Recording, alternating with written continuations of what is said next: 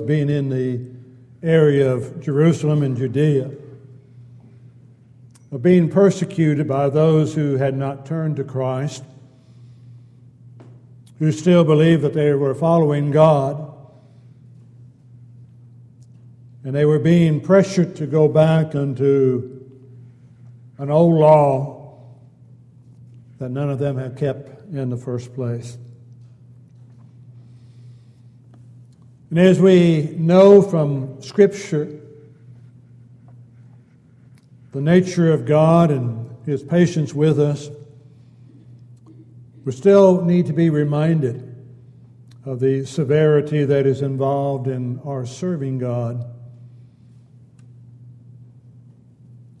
We forget at times, as the Hebrew writer began that book, God who at various times and in various ways spoke in times past to the fathers by the prophets, has in these last days spoken to us by his Son, in whom he had appointed heir of all things, through whom also he had made the worlds.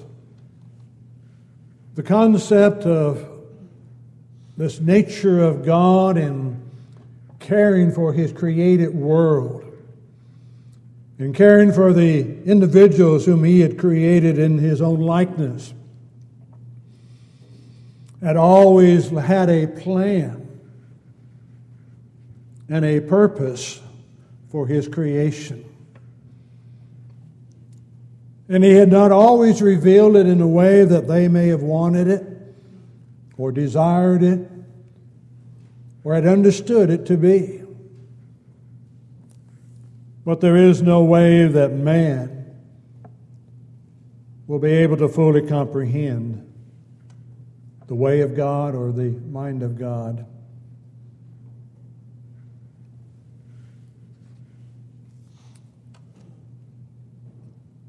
As the Hebrew writer gives some background again as to who this Jesus is, he reminds, excuse me, he reminds them of what they had left. And to remind them of a history that went along with what they had left.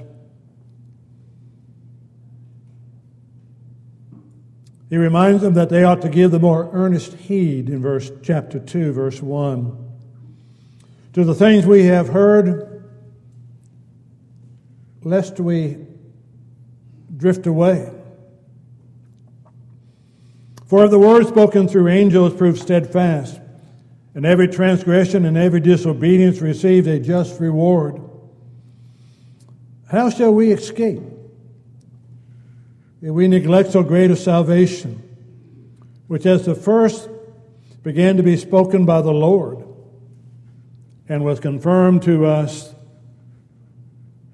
by those who heard him? As you read here in the Hebrew letter, as well as the references back to the Old Testament, it's that reminder again of the love of God, the purity of God, and the justice of God. Separate and apart from human beings, if you will. His word stands regardless if we follow it or not. His word, his promises are true, whether we follow them or not. And the writer is going to use Hebrew of, the Hebrews of old the Israelites coming up out of the land of Canaan, out of the land of Egypt, going towards the land of Canaan. Here and elsewhere, they are reminded of the multitude that left and how they left the land of Egypt. What was involved for them to be able to leave was the obedience to the commands that God had given. But once they obeyed those commands, the battle was not over. There was to still be that concept of trusting God without fully understanding the method that God has chosen. What correlation is there between the blood of a lamb that had been slain being placed on the doorpost and on the lintel of a house to do with the saving of the firstborn in that house outside of what God stated it to do. As they leave the land of Egypt,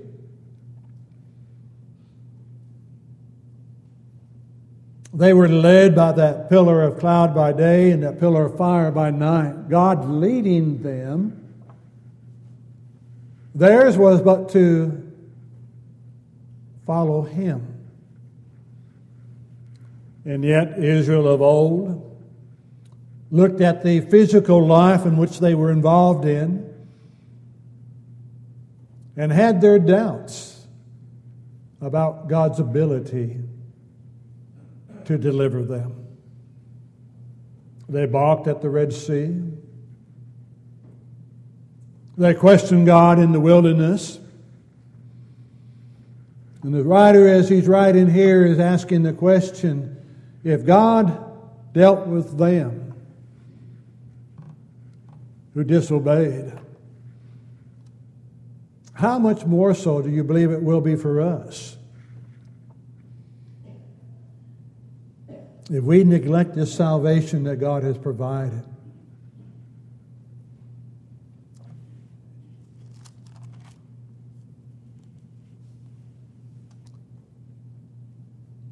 Go into chapter 3.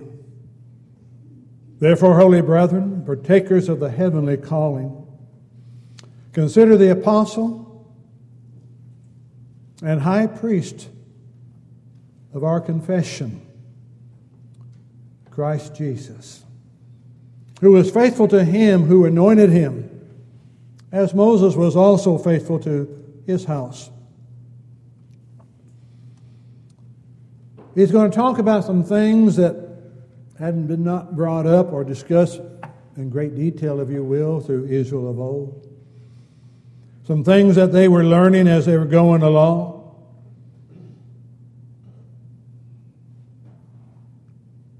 Again, he will continue down there in verse 7 and 8. Today, if you will hear his voice, do not harden your heart as in the rebellion in the days of Israel in the wilderness. Look how they hardened the heart against God. God has asked us through the sending of his Son to believe that He, Jesus, is the salvation of our souls through the blood that He shed on that cross. And that our soul is of, of supreme importance to God. It's not the physical life that we live, although it has a reflection of the spiritual life that we have through Christ. But if we're not careful, we can allow that physical life to interfere and to stop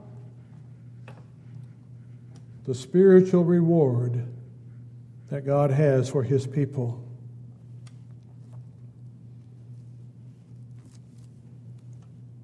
Therefore, in verse chapter 4, since a promise remains of entering His rest, let us fear lest any of you seem to come short of it. We haven't entered into that eternal rest. And there ought to be a respect, a fear, a healthy respect to God. What He says, what He's asking, lest we come short of it. Not a step without Jesus will I take. You sang it. Did you mean it? Did it come from your heart that you truly intend not to take a step without Jesus? Where he leads, I will follow. And you're given Israel of old as the example several times in the scriptures. God led. The people were following, but they were murmuring, complaining, longing for a former way of life. And outside of Joshua and Caleb, an entire adult generation did not enter into that promised land. That rest hasn't been achieved, and the writer saying we need to be careful lest we come short of being able to enter that land.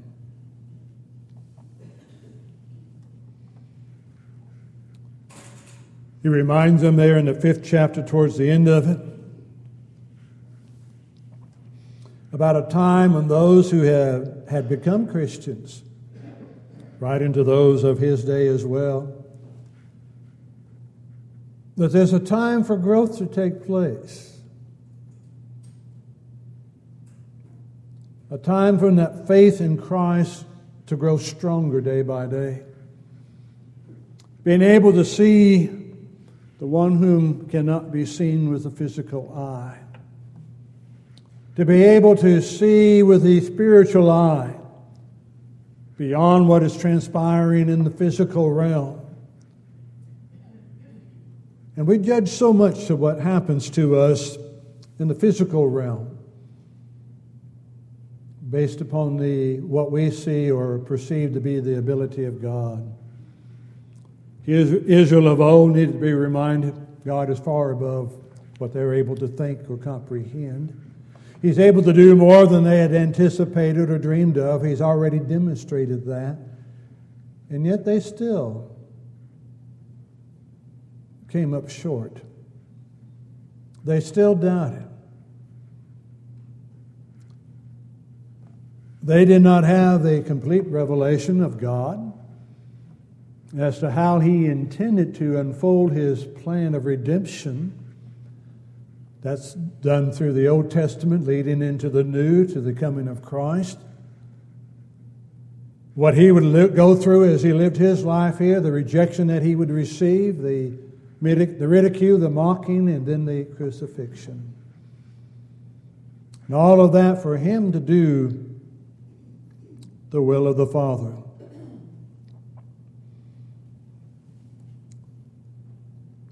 There's a time when growth should have taken place. Chapter 5 and verse 11 and following. We have much to say about this Jesus, whom you're not able to bear at this time, because you become dull of hearing. You've already concluded some things without hearing all that God has to say. You've already concluded some things without placing an absolute trust in God and in Christ, that they will see you through this life. The Christians of this day in this particular book were undergoing extreme persecution. They're being encouraged, they're being challenged, they're being rebuked, they're being beaten.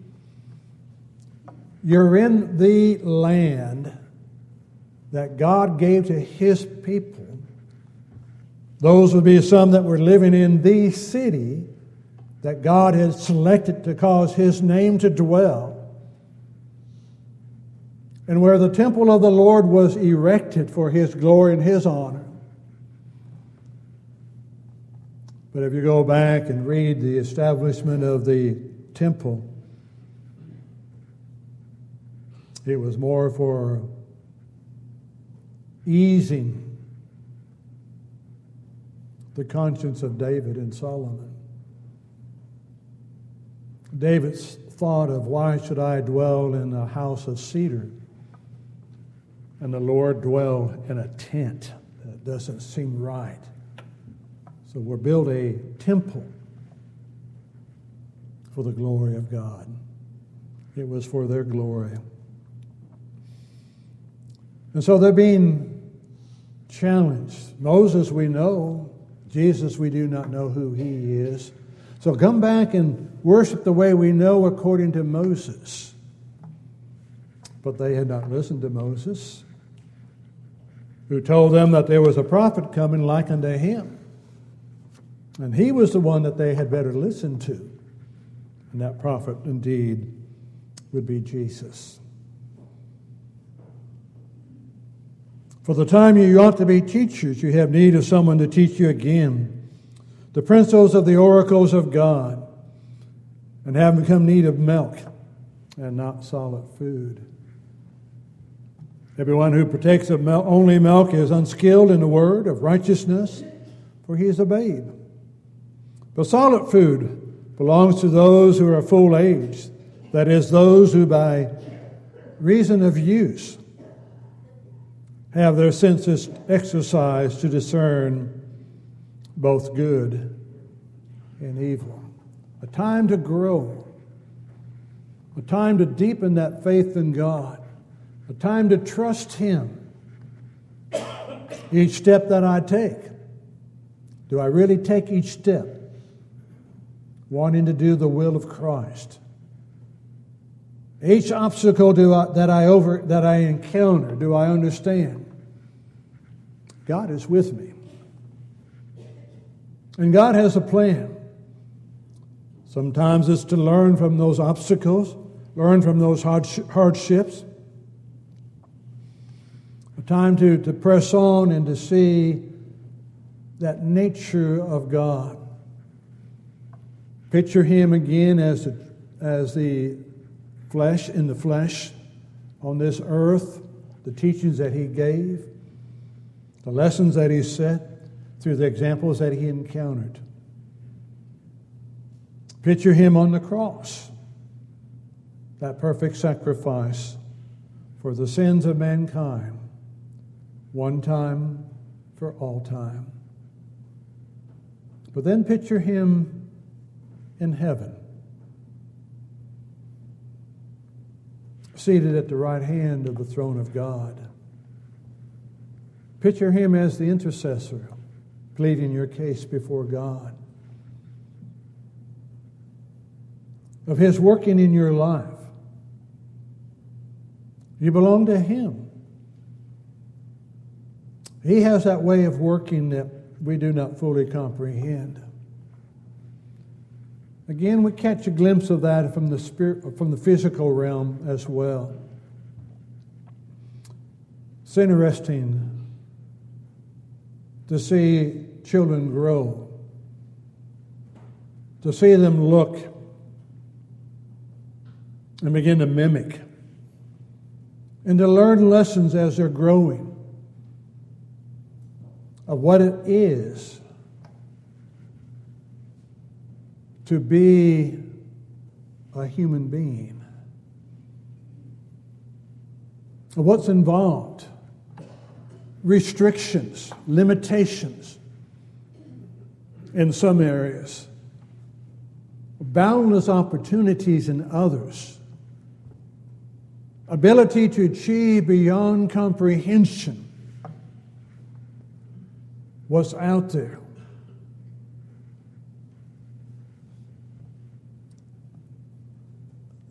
And to understand that as that's moved into the spiritual realm as well. Physically, we must grow. Spiritually, we can stop the process if we're not careful. But for us spiritually to see the same opportunity and illustration.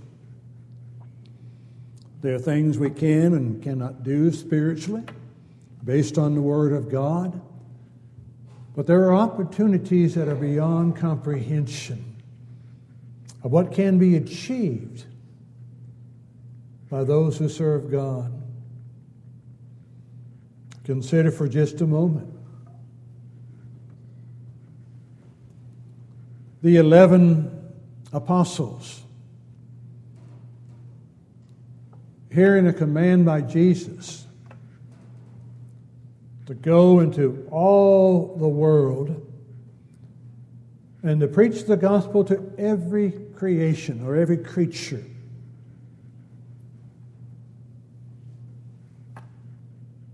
And then for Paul to say in Colossians 1:23 that every creature under heaven has heard the word. Boundless opportunity, but an absolute trust in God. Described a little bit in Acts 8 and verse 4 that when the disciples were being persecuted in Jerusalem, they went everywhere preaching the word.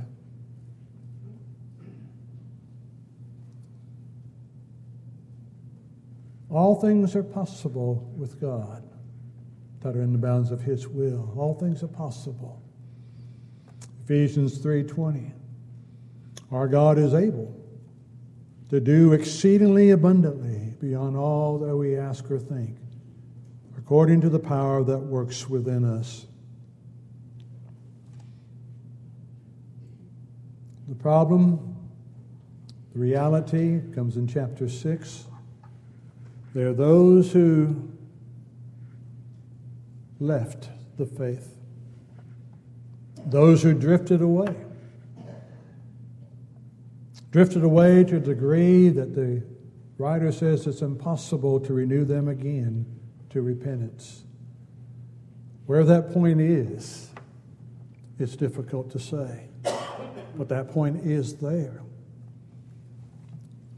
I've seen it or heard it illustrated, and you can take a, in fishing, you can take a, a floater or a bob, and you can take it down in the water, and you can let it go, and what'll happen? Pop right up. But you can take that floater down far enough and let it go, and what? It's not going anywhere it will not come back up. Where is that point? I like the thought I can go down, but I can come back up. But if I'm not careful in the life I live, I can reach that point. Impossible to renew them again to repentance. It's written for our benefit, for our admonition.